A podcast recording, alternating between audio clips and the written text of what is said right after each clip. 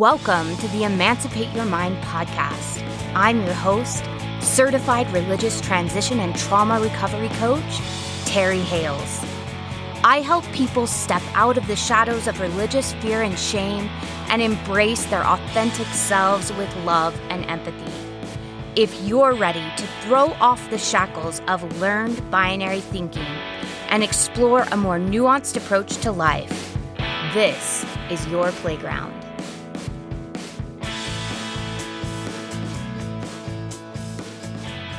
Hello, everyone. Welcome back to the Emancipate Your Mind podcast. For the past couple of weeks, we've been talking about attachment and attachment styles and how they affect our adult lives and our adult relationships today. And last week, we talked about secure attachment, the kind of attachment that allows us to feel comfortable in our relationships, feeling safe, allowing ourselves to build trust but today we're going to start our conversation about insecure attachment. Before I begin, I want to clarify that there are no bad attachment styles. The purpose of this podcast isn't to say that insecure attachment is bad and secure attachment is good, but rather, my hope is to help you understand why you might not feel safe in some or all of your relationships why you behave the way you do in your relationships and to help you decide if your way of relating is meeting your needs or not. The last thing I want people to take away from our conversation on attachment is that they're somehow doing something wrong or that they should be different than they are. My goal is to help you understand yourself better so you can begin to recognize your needs and get them met. The most crazy making part about attachment happens when we want something different, but we don't know how to get it or why it doesn't come easily to us like it seems to come easily to some other people. It's especially difficult if we've learned to judge ourselves for our behaviors instead of get curious about what our behaviors are letting us know about our experience. If you take nothing else away from these episodes, I hope you'll take away an understanding for why you relate to others the way you do, and a sense of empowerment about what to do with that information and get the relationship results that feel best for you. As we talked about in past episodes, there are four attachment styles. We talked about secure attachment last week, and this week we're going to cover anxious attachment.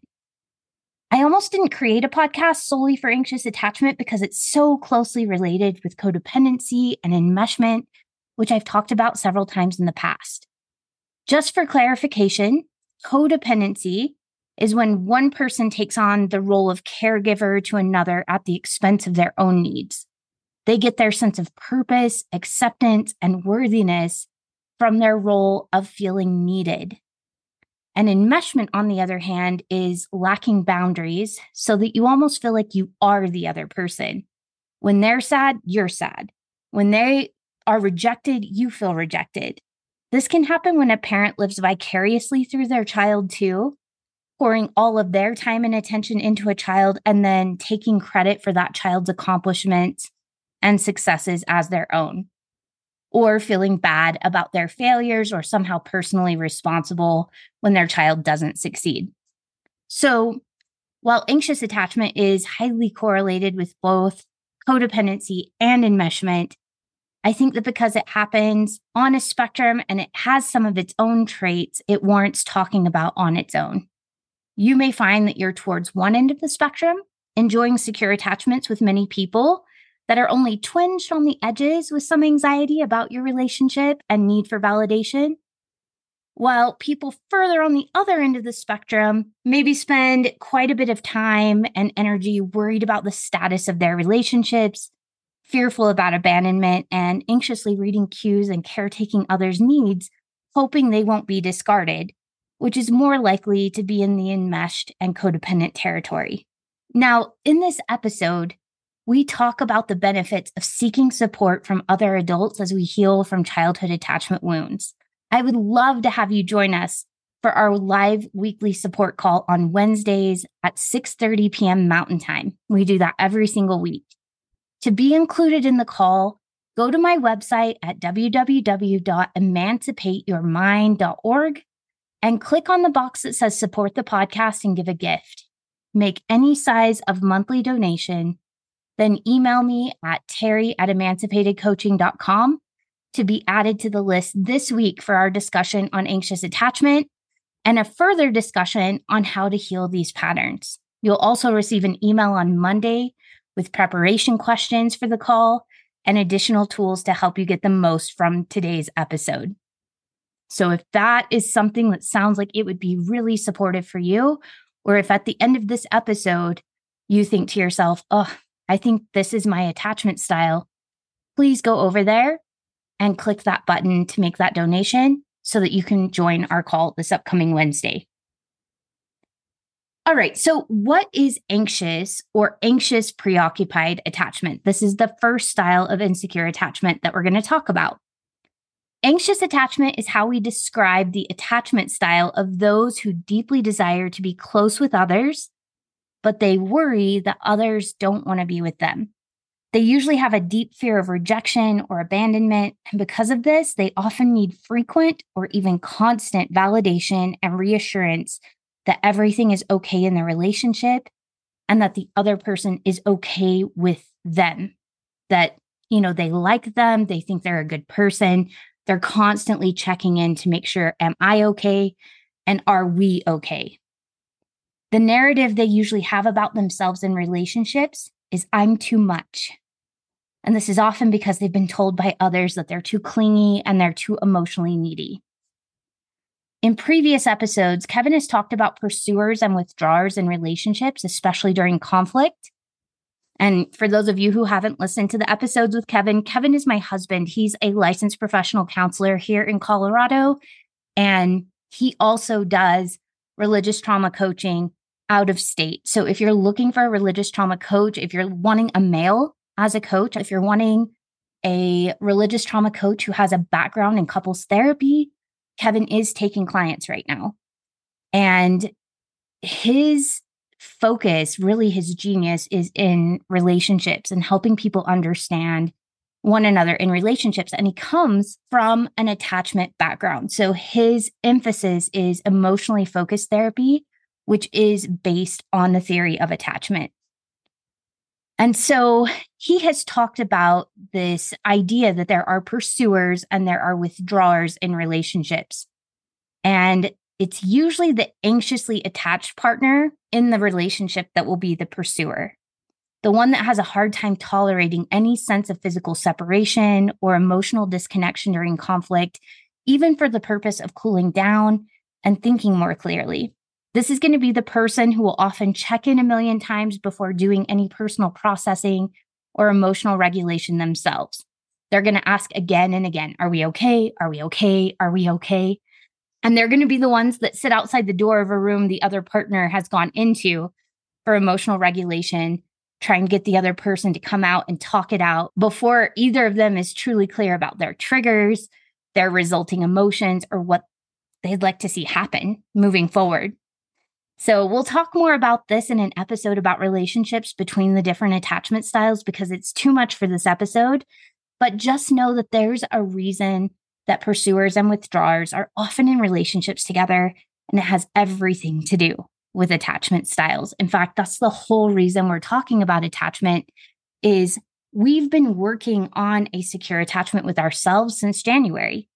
That's what all of the podcasts have been. They've been about getting in touch with ourselves, our needs, our emotions, learning how to care for those things so that now we can show up in relationship with others in a way that is healthy and that actually meets our needs because that's the most frustrating thing, right? We want to have these connections, we want to get our needs met. But sometimes when we have these patterns, sometimes we attract other people who have different patterns because it's what we're used to, it's what feels familiar. But we continue the patterns that were started in our childhood that don't meet our needs. And so we end up feeling lonely and misunderstood or disconnected. And the biggest thing I've heard from you, at least last year, the biggest comment or the most amount of comments that I got said, I just want deep connected relationships. I want community. I want meaningful friendships. I want to make sure I'm parenting my children in a healthy way. I want to have lasting, healthy relationships with my kids. I want to make sure that my spouse and I are operating in a healthier way. So, this is where we're headed. And the reason that we're talking about attachment, because often we are coming into our relationships with these subconscious patterns. And sometimes we're not aware of why we behave the way we do and why other people behave the way they do. And it can create some some conflict. It can create some friction and some misunderstandings and some unmet expectations. And so my hope is that by really understanding what these different attachment styles are first of all we'll be able to understand ourselves better but second of all we'll be able to understand other people's behavior better as well because the way they show up in relationship is going to tell us a lot about them and their needs and their childhood patterns as well. And it's going to allow us to have empathy and also to start conversations that will help us make those subconscious patterns more conscious, where we can get curious and we can problem solve together and find win win situations for us both so that both of us can get our needs met. And when we're in relationship, even if you come into a relationship. So I came into a relationship with more of a disorganized attachment. Sometimes I was anxious. Sometimes I would withdraw, just kind of depending on what was happening. And Kevin came into the relationship with more of an avoidant attachment. And so, even though we came into our relationship with an insecure attachment, because we've had almost, well, over two decades now of conversations about our needs, why we do what we do, what's going on. There has been a lot of curiosity, a lot of like deep heart to heart talks, and a lot of practice. We have tried things on and failed, tweaked what we've been doing, tried things on again, and we've continued to perfect this to the point now where both of us feel like we can just ask for what we need and we understand one another much better. We have grown into secure attachment with one another because we were able to have conversations about our insecure attachment and it felt safe. And it felt like it was okay that we had some of the wounds and the insecurities and the fears and the needs that we had. And so I learned to give Kevin space so that he could process and feel safe I learned to slow things down. I learned to sit with my difficult emotions. And Kevin learned to circle back and to come back and, like, well, first of all, to let me know I just need some space. I'm going to calm down for a minute, but I'm going to come back and we're going to have this conversation. We will resolve this conflict. So I needed that before he went and took his space. So he learned to do that with me. And then he would come back which built trust. And we would sometimes have to do that several times in a conflict where we would both get triggered and he would say, I'm going to go cool down. Don't worry, I'm coming back. And he would go to a room and take, you know, 20 minutes, 30 minutes, sometimes even an hour if it was a really heated conversation. And then he'd come back and we would converse some more. Sometimes we'd sleep on it and then we'd converse some more and we'd kind of like take the time that we needed. But because he would let me know I'm not abandoning you, I'm just going and caring for myself, and I will come back so that we can reconnect. I love you. I'm coming back. I began to build trust and I began to feel less anxious.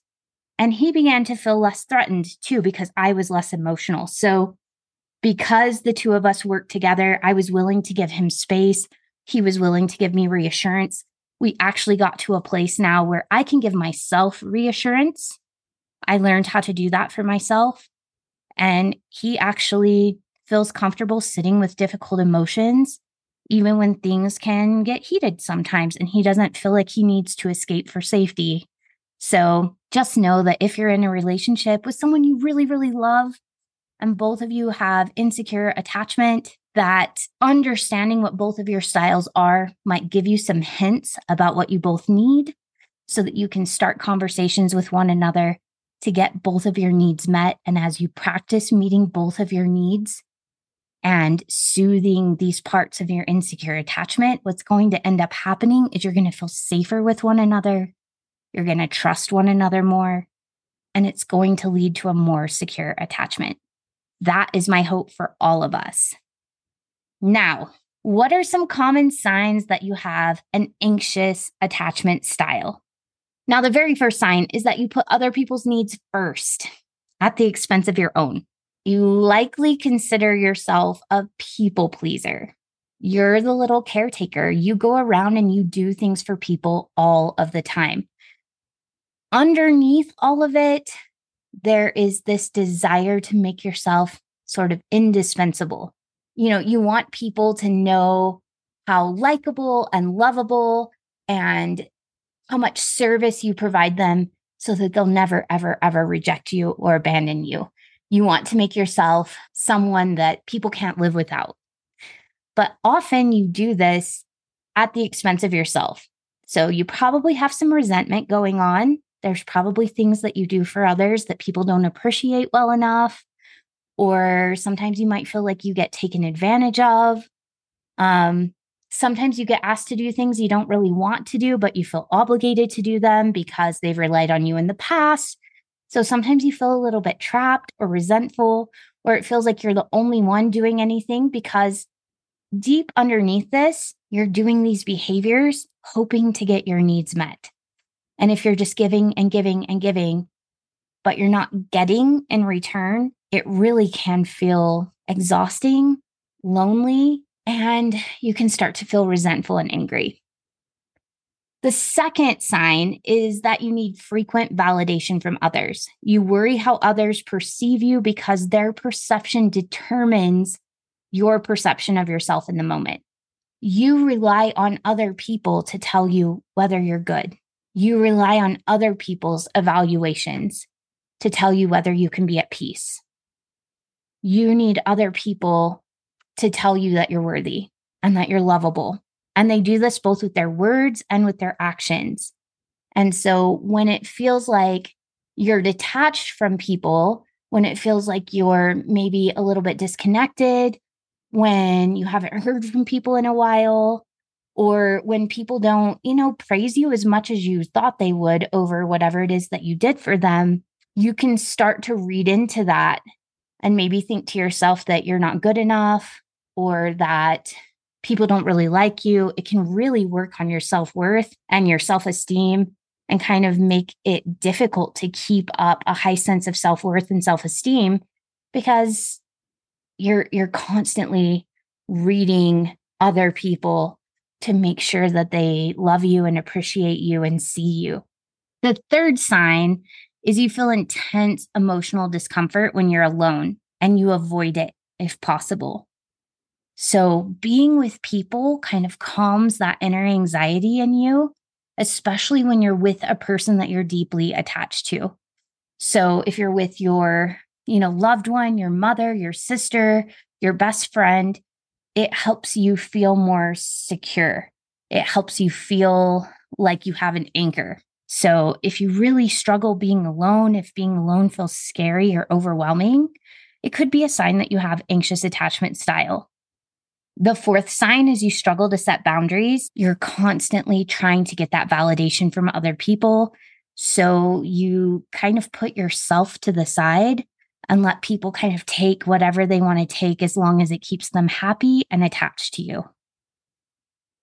Number five is deep down, you fear being rejected or abandoned. In fact, this is the primary fear for people with anxious attachment style. They're afraid if they don't please the people in their life, the people in their life will reject them and abandon them. And that feels absolutely terrifying.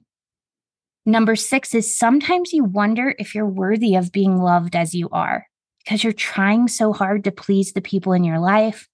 And because of things that happened in your childhood, it never felt like you were allowed to just be you. So you had to perform service for other people. You had to caretake other people. You had to be hyper vigilant. You had to people please. You had to make your mom or your dad or your family look good. All of that responsibility was on your shoulders. but it left you wondering if you could just be loved being the human version of you, not the super people pleaser perfectionist version of you. Number seven, you have an intense desire for intimacy or closeness with others, but you worry that others don't love you or want you as much as you love and want them. And this makes it difficult for you to fully trust other people. Number eight, you're deeply sensitive to even the small changes in the ways people feel, speak, or behave. You're often looking for people's emotional and physical needs before they may even be aware of them. In the psychology world, we call this hypervigilance because you're like hyper aware of all of these little nuances.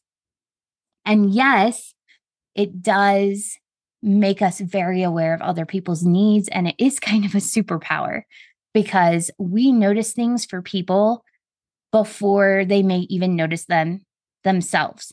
So, people in like the helping field, so doctors and therapists and coaches, people who have this skill, um, they're going to notice when somebody's eye twitches. They're going to notice when someone like grimaces really quickly. They're going to notice when someone goes rigid. And that's because you became very, very hyper vigilant with your caregivers to see what their moods were so that you could get your needs met.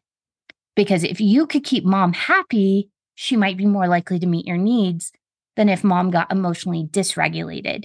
And so you learned to like pick up on that heavier breathing that meant that she was getting distressed or those heavier footfalls on the pavement that let you know mom's stress level is picking up and I need to kick in. I need to do something to diminish her stress so that she doesn't check out for a bit and become kind of unaware or unavailable for a while. So, because things were unpredictable, you learn to be hyper aware of the people around you. Now, some people call this empathy. I do not call this empathy. I think this is just hyper awareness because empathy is not only noticing that someone is distressed, but also then being able to get curious with them, to be able to get vulnerable with them, and to figure out what that experience is like for them, and then connecting to something inside of ourselves that can kind of understand that. What often happens when we're anxiously attached is we're hyper aware and then we project what we would feel in that situation or what our caregiver growing up would have done or felt. So we project what happened in our past on someone in the present, or we project something inside of us onto the person in front of us. It can lead to some misunderstandings, but it also can be a really great benefit. We can notice those things, but we do have to be careful that we don't then project a story onto them based on our past or based on like our own expectations or our own experiences. And then number nine, you may have a tendency to feel or act jealous if it feels like someone else is getting close with the people you love. So if your best friend makes a new friend at dance class or, you know, in the gardening club or at a mom's group and tells you about it, you may feel an intense stab of jealousy. I know that sometimes in my family, I've had certain family members as we've been going to therapy and healing that have talked about like the intense stab of jealousy when one of us got married or when we started to have kids and our time and attention was being divided among other people. And so there were some really intense feelings of jealousy and some behaviors that are called protest behaviors. Basically, what we do is we test other people to see if they really love and care about us. We might try to make them jealous or we might like do other things. All right. So, how did we get here? like many of the things we talk about here on this podcast, it really does start with our childhood.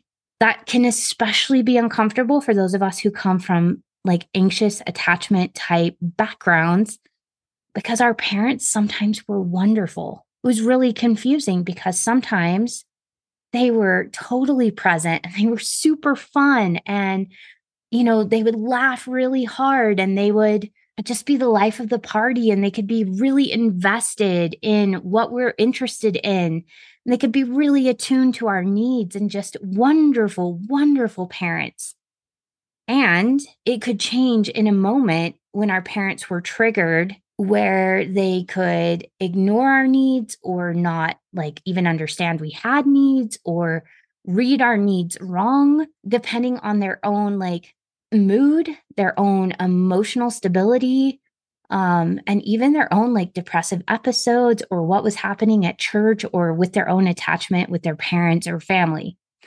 So it can be really difficult because, on the one hand, those of us with anxious attachment often have some really great memories of our parents and they met most of our physical needs. And on the other hand, it was really unpredictable whether they were going to recognize our emotional needs and meet them. Sometimes they would, and they could be really caring and really empathic, and sometimes they wouldn't. Now, that's the biggest thing, the biggest predictor for anxious attachment style is really inconsistent parenting. And because the parent is sometimes very attuned to the child's emotional and physical needs, and other times inexplicably, at least from the child's perspective, right? They're sometimes emotionally unavailable and or misattuned. This leads a child to feel fearful or anxious that their needs will be interpreted correctly and met in a prompt and reliable way. They find it hard to trust that others will meet their needs appropriately. Now, I want to talk quickly about inconsistent attunement. What is attunement? So, anxious attachment can often happen when parents are different than their children. This especially happens with differences in neuroprocessing styles between parent and child. So, if you have a neurotypical parent raising a neurodivergent child, for instance, especially if you are my age or older. So, if you're in your 40s or older, we really did not understand spectrum disorders. We didn't understand ADHD very well. And the parenting books of the time, like if your parents were like, okay, I want to do a really good job raising my kids, the parenting books at the time were all about making children fit the norms.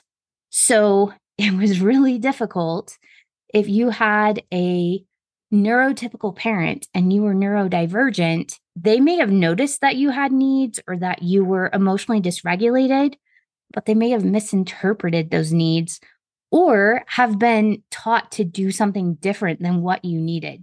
And the same can be true if you had different temperaments or ways of giving and receiving affection, like different love languages.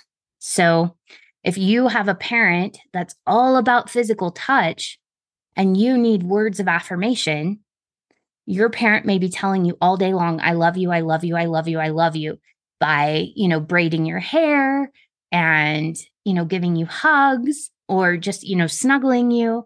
And what you really need to hear is, I think you're so smart. I love, you know, the way that you thought about that book. You made me think about some new things. And I love the way you see the world. And you know, they needed that affirmation that they're seen and that they're known and that their parent like sees them as an individual. But those are two completely different love languages. And that can lead to some misattunement. Now, specific to this podcast about, you know, high demand religion, this also happens in deeply religious households when parents are mistakenly taught that emotional dysregulation or even any show of big emotion in their children is a sign of a fallen nature instead of a legitimate need that needs patient attention, empathy, and support from the parent. So, if your parents were taught that your two year old temper tantrum was the devil, and they were told that spanking you would spank the devil out, you're going to have some misattunement because you're emotionally dysregulated, you've got big emotions, you don't have the tools yet to understand what your emotions are, what they're called, and what to do with them. And no one's modeling that for you. Instead, they're spanking you, they're hitting you, they're hurting you. And that can lead to some serious anxiety. I have a big, overwhelming emotion as a two year old. I don't have the words to explain it. It's huge. It's uncomfortable. I don't know what to do with it. And the adult in my life, instead of helping me work through this big emotion, they hit me instead, which was really common when I was growing up. When I was going to school, you know, in small town Texas, I mean, the principal was still spanking kids at school. In fact, I can still remember my mother talking with her other mom friends whenever I was a kid about other parents who didn't spank their children and how they were raising their kids to be soft and raising their kids to be undisciplined and um, to be like bad kids, basically, that that was bad parenting. And so, if you're my age, our parents were being taught that spanking was the way to raise a disciplined child, that not spanking was actually doing your child a disservice. And really, what was happening, as we know now from the, you know, 40 years of research that was starting to come out whenever I was a elementary school kid and really ramped up throughout the 90s. What we know now is that spanking is actually really damaging for children. And because of this misattunement, it creates attachment anxiety. It creates a sense of my needs are going to be misunderstood they're not going to be met. And even worse with spanking, they're going to be punished. I'm going to be hit. I'm going to be hurt for having needs. So in religious households, there's misattunement because some of the doctrine teaches parents that kids' behaviors mean a certain thing when actually they don't. They mean something else. And there's a response that we could give that would actually be much more attuned and much more empathic and much more helpful. Now, the other inconsistency happens when our parents are sometimes emotionally available and other times they're not. And different examples of how this might show up is first, like a parent that has an addiction or a mental illness. I think what's most commonly used in the examples is they'll often talk about like alcoholism or something like that. But if you had a parent with an addiction or a mental illness, they may have been present when they were emotionally stable or sober, but unavailable when they were in a depressive episode or intoxicated. So you may have learned to tune into their subtle cues when they came home or throughout the day to try to decipher which parent you were dealing with. Were you dealing with the available one, the nice one, the friendly one, the empathic one, the kind one? Or are you dealing with the unavailable one, the one that's sad and wrapped up in themselves, the one that, you know, in the movie, because of Winn Dixie, she talks about her dad, her preacher father, being like a turtle in his shell with his head just like tucked into his shell. Sometimes our parents would be like that, right? Wrapped up in their own depression, their own problems, their own sense of not enoughness, their sadness, their grief. And, you know, or sometimes they may have drank those problems away or done something else, you know, distracted themselves in order to deal with that emotional pain. So if you had a parent that was sometimes present, but sometimes not present, this can also happen if you had a parent that was chronically ill. So if you had a parent that had good days where they were healthy like if you had a parent who had cancer or some sort of autoimmune illness, on the days when they were healthy, if they were able to connect with you, but on the days when they weren't healthy, they were distant or drugged or hospitalized, this this may have led to some anxious attachment because you had this inconsistency even if your parent would have chosen something different like they would not have chosen to be hospitalized intermittently throughout your throughout your childhood Second, trauma. So, when our parents have unresolved trauma, they often have unregulated nervous systems. That's what trauma does to us. Trauma puts our nervous system in fight or flight consistently. And when we're stuck in that fight or flight place, then all of our nervous systems are just like on high alert. Now, one of two things happens. In the short term, when our nervous system is turned on high alert, we're more aware of everything all the time. When we have generational trauma or any kind of trauma and our nervous systems are turned up, then everything feels bigger. Like everything feels like it could be the end of the world. And we're hyper vigilant all the time. And so the slightest little thing can set us off and can trigger us. Now, that might have been your parent. Your parent may have had a hairline trigger, right? They're fine, they're fine, they're fine. They're at least like functioning, right? They might be like high stress or whatever. They're fine, they're fine, they're fine. And then boom, they're not fine. The other thing that can happen is our brains are adaptable and they're meant to help us survive. And because all of this information all at once, all the time, being hyper vigilant all the time is so overwhelming to us and so exhausting. Sometimes what our brains do instead is they actually numb the awareness, they dial things down so that we almost kind of feel numb all the time. And so your parent, if they got to that point where they were kind of numb and cold and unresponsive, it led to more of an avoidant style.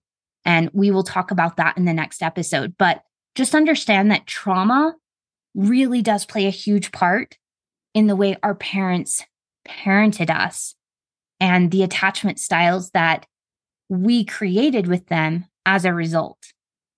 Now, for those of us who had parents raised in high demand religion, our parents may have experienced enough childhood adverse experiences, either at church or in their homes, that they have some CPTSD symptoms. And because high demand religion seems to go hand in hand with narcissistic abuse, your parents may have had trauma from both an abusive religious system and an abusive family system. It is very possible that your parents had CPTSD which you know is is something that we're only just starting to learn about and they're parenting with this persistent trauma this persistent unknown trauma because up until very recently most people with CPTSD would have said oh i don't have trauma. I wasn't you know in a car accident. I wasn't in a war zone. I wasn't assaulted and so therefore i don't have trauma. But we know now that little microaggressions over time, like consistent gaslighting, consistent manipulation, consistent put downs, can lead to long term trauma. Consistent anxiety and fear can lead to trauma. The next thing that might have led to our parents' inconsistent emotional availability is their lack of emotional intelligence. Now, when I say lack of emotional intelligence, this has happened a couple of times. People are like, "Oh my gosh, that's so rude."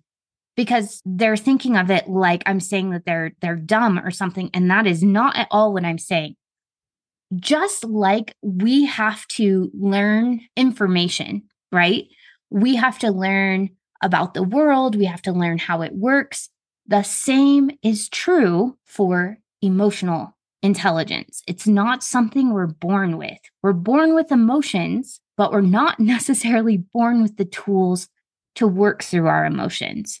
Those have to be taught to us, just like we have to learn history and geography, we have to learn math, we have to learn how things work. So, emotional intelligence, all it is, is it's basically the box of tools that we use to recognize that we're having emotions, label our emotions, know what our emotions are saying to us and what they want us to do. Like, what is that energy calling us to do? It is a sense of responsibility for our own emotional selves and the ability to like maturely work with our emotions. So it's something we can learn. Our parents, many of them were not given the tools of emotional intelligence, especially if they were in high demand religion, because people are much easier to control when they're out of touch with their own inner knowing. And so a lot of high demand systems, a lot of high demand religions actually do things that detach you from your own inner wisdom. They forbid certain emotions, they forbid certain thoughts, they police, you know, certain information so there's a lot of things like psychology, going to a therapist for a long time was really looked down on in Mormonism. And I know it still is in several other high demand religions.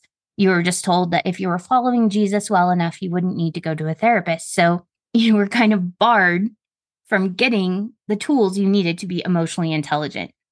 Now, in order to be attuned to your child's needs, it requires a certain amount of these tools. You have to be able to recognize emotion, you have to be able to accurately label it and you have to be able to connect with something inside of yourself that knows that feeling. But if you're separated from that, you can't consistently recognize your own emotions and care for them. It makes it really difficult to accurately and appropriately respond to the emotional needs of your children. Now, here's a quick note. Sometimes when a parent is particularly estranged from their own emotional needs, what ends up happening is they unconsciously burden their children with the task of regulating their feelings and moods. They may also put this burden on like their spouse and like their best friends and stuff like that too. They do this to everyone. They don't know how to recognize their own feelings. They don't know what to do if they do recognize a feeling. And so, because they don't know what to do, they look to other people, even tiny people in their life, to regulate their emotions for them. These parents may task their children with making them feel better when they're stressed or overwhelmed or anxious, or with making them feel loved and needed, basically giving them the validation that the parent didn't get in childhood. And some parents have kids because they want to feel needed. And they have a really difficult time as their child starts to grow up and have their own emotions and their own thoughts because the whole purpose of having the child was to feel needed. And it felt so good when this child was an infant because they needed the parent for everything. And when you've grown up with anxious attachment, having a human that needs you for everything feels so good and so secure. But then that tiny human starts walking, they start talking, they start saying no and throwing their toys and asserting their independence and then they grow up a little bit more and then they become teenagers and then they leave your house and it is super difficult for an anxiously attached parent. So, when this happens, the child learns that their emotional needs are secondary to the parent's needs and they become hyper vigilant to the needs of their parents so that their own needs will hopefully get met. This can lead a child to be anxious or clingy around the parent, or a child may feel like they need to overexpress their needs. So if a kid gets hurt and they're anxiously attached, they might not just cry, but they might wail when they're hurt because that's going to be more likely to get their parents' attention and hopefully their like response to get their scraped knee cleaned and fixed or the love and comfort that they're desperately needing.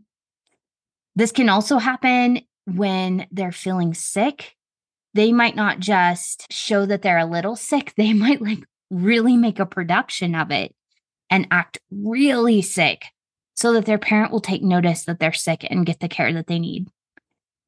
The fourth thing that can happen that can make parents inconsistently emotionally available is distraction. When parents are often but again, inconsistently, that inconsistency is the big piece here.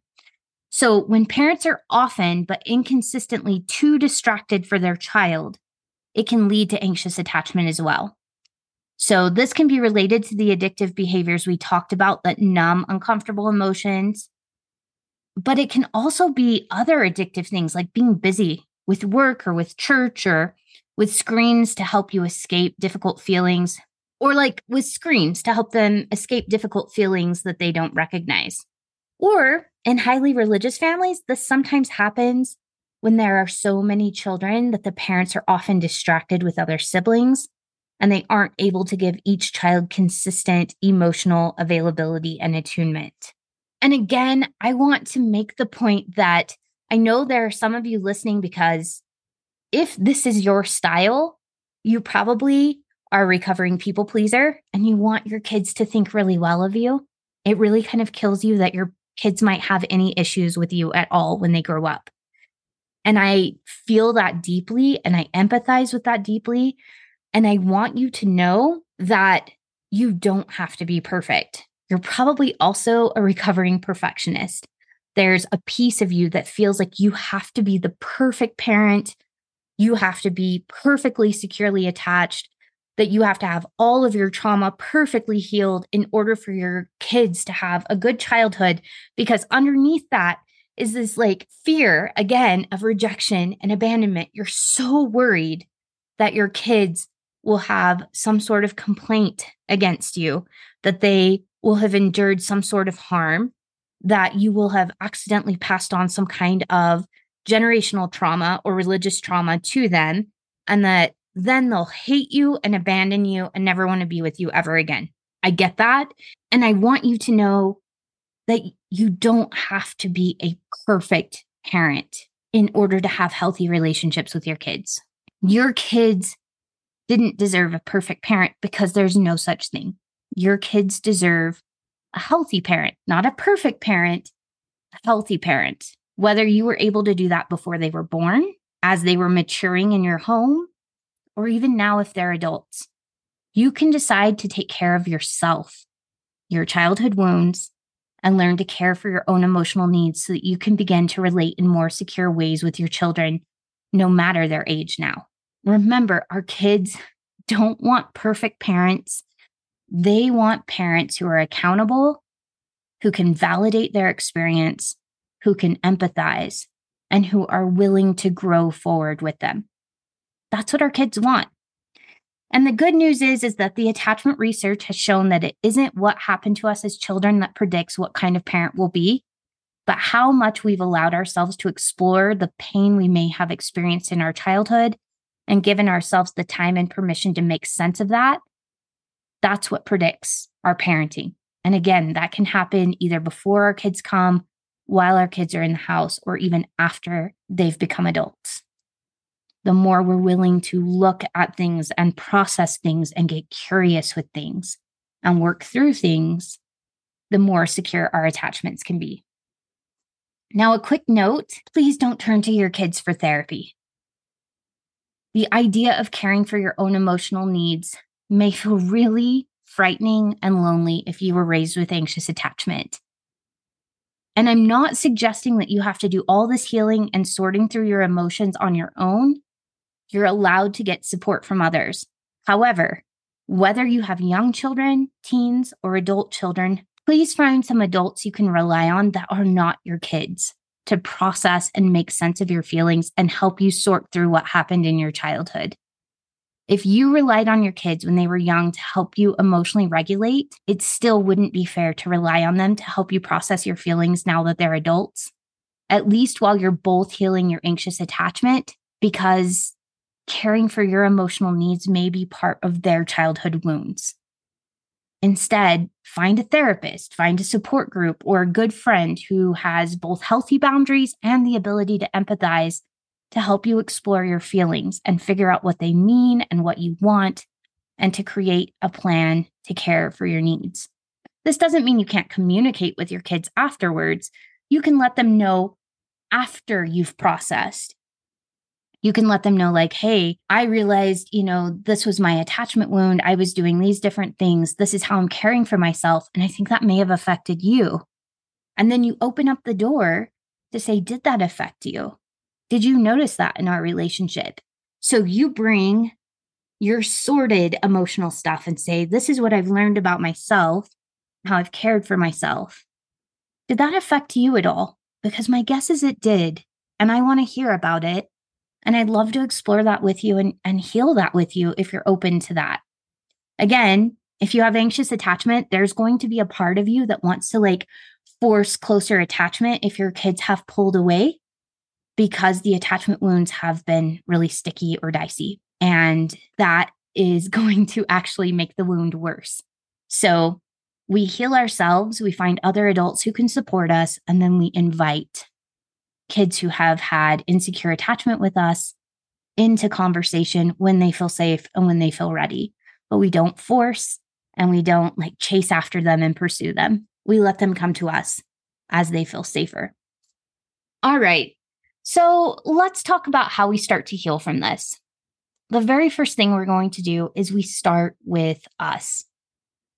We build secure attachment with ourselves. Often, when we've been raised with anxious attachment, codependency, or enmeshment, we were taught to value ourselves in relation to others. We struggle with boundaries, self worth, and fear of abandonment because our sense of self is tangled up with other people's moods, needs, and desires. We developed a pattern of hoping that if we took care of people we loved really well, that they would somehow show up for us and take care of us. Sometimes this happened and sometimes it didn't, even though we really needed the support. Instead, begin to turn your energy towards recognizing your own emotions, needs, and desires and learning to interpret and meet those needs for yourself. If you struggle to know what you want or need, allow yourself to get curious for as long as it takes. Why do you feel the way you do? Does that emotion have a name? What does it want from you? Then try something on and see how it fits or doesn't fit. Then assess did it meet your need or did it not? Then you can rework your plan and try again. This is how an attuned parent meets the needs of their infant or preverbal child. They notice the child has a need, they do their best to interpret the need, and then they try on solutions to see how the child responds to each. What does the child seem to like and dislike? You'll be doing this with yourself. Just be aware, which will take some mindfulness, tuning into yourself regularly, and then get curious about what it might mean and what might help you feel better. Then, after that, get curious about your response to whatever you decided to do. This also works if you have an emotionally dysregulated moment or a burst of insecurity. Just get curious. Everything that happens with us emotionally is just information from our inner knowing. So if you have a freak out moment or if you feel really jealous or insecure, get curious. What triggered it? What happened right before you noticed those feelings? And what can you do to help that part of yourself feel comforted? The next thing you can do is learn to tolerate the discomfort of big feelings or uncomfortable thoughts.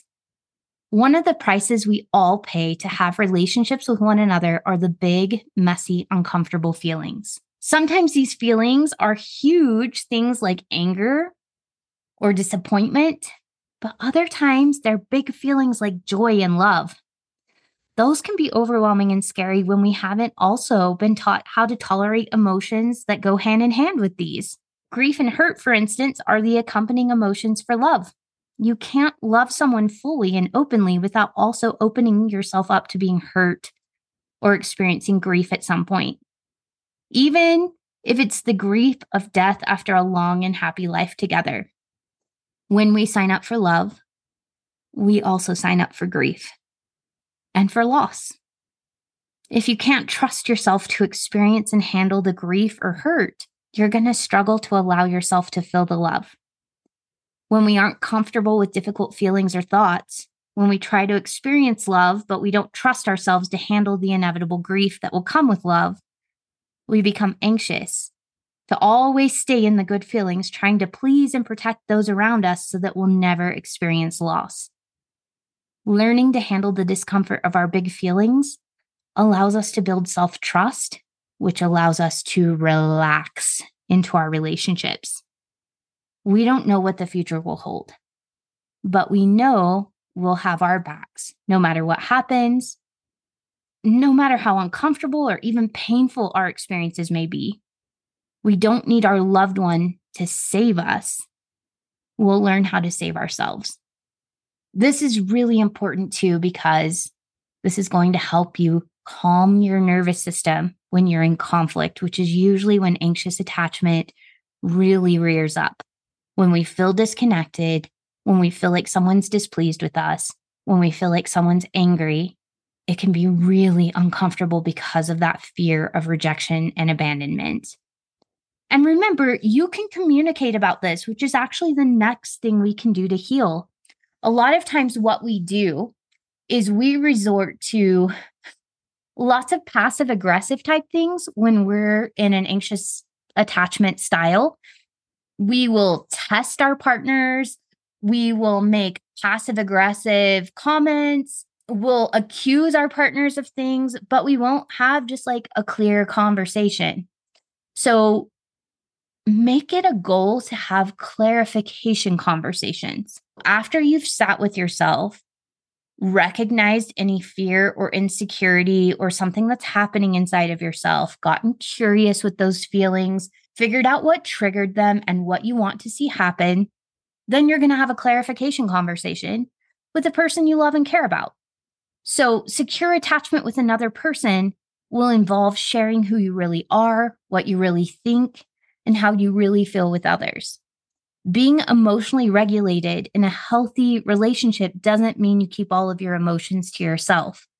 It means you take responsibility for your emotions and you don't expect someone else to understand them for you or regulate them for you. But it doesn't mean that you don't share. You're looking for support from them, not ownership from them. So you don't come with this mess and say, What is this and what do I do with it? You take some time to figure out what the mess is, what you're anxious or worried about. And then we come to the conversation and we say, Hey, this is what I'm feeling. This is why I'm feeling it. And I want to check in with you. Now, when we're anxiously attached, we often feel triggered by small changes in people's tone of voice, their facial expressions, their word choice, or their behavior. And we often really take a lot of pride in ourselves in being able to read a room. And while we are very accurate at seeing that small eye twitch or change in posture, we don't always interpret it correctly. Once we know what we're feeling and why we're feeling it, check in with the other person to see if our read on the situation was accurate. So, for example, you might say to your best friend, like, it took you three days to answer my text, and I began to wonder if it was because I did something to upset you. Is that what happened? And then leave room to really hear their answer, really get curious. Maybe they lost their phone. Maybe they were really sick and didn't check their phone for days. Maybe they saw the message while they were busy and they forgot to answer once things settled down. It happens all the time but maybe they are upset and they're withdrawing to protect themselves. That's what this conversation is about. It's giving them a chance to clarify how they're feeling and what they experience. And then you problem solve together if needed about how to avoid misunderstandings in the future if that's what happened, or how you can meet both your needs for safety and security in the relationship. It's it's awesome. So these kind of conversations are going to be what help you build the secure attachment. And I think I'm going to talk about these other two because we've been going for a while. I'm going to talk about these when we talk about relationships between the different styles. But this has been a really eye opening conversation for me. I've learned more about anxious attachment. I hope you have too. And as you're exploring this, if you don't resonate with the anxious attachment style, because you might not, this might be you part of the time, but part of the time you shut people out. Maybe you have a push and pull, or maybe you're a person that just really doesn't like connecting deeply with people. It freaks you out a little bit. You kind of like being on your own because it feels like less drama, or you like having lots of emotional space around you or even physical space. All of that is good information. And my guess is if you are an avoidant attachment style, somebody who likes lots of space and really doesn't want people to get super, super close to you, you probably have anxiously attached people in your life that probably drive you fairly nuts. It might even be your significant other. And my guess is if you have anxious and avoidant attachment styles um, from your childhood, that part of this helped you understand like half of yourself better. At least I hope that's what came across. This week, please set a time each day to think about these things, to write about what you notice in your attachment with others. Some of my clients have found it even helpful to draw or paint or even exercise while they're doing the thinking. What does your inner wisdom want you to know about your attachment? And like, notice if certain people come to mind and then get curious with it. What common fears or anxieties come out? when you interact with this person? What triggers those fears? How do you respond to those fears? Like, what's your normal response? Just allow yourself to get curious and then decide what you could do to meet your needs and help soothe yourself this week and try something on. I know this work can be challenging. Believe me, two decades of doing this work now, and it is so worth it.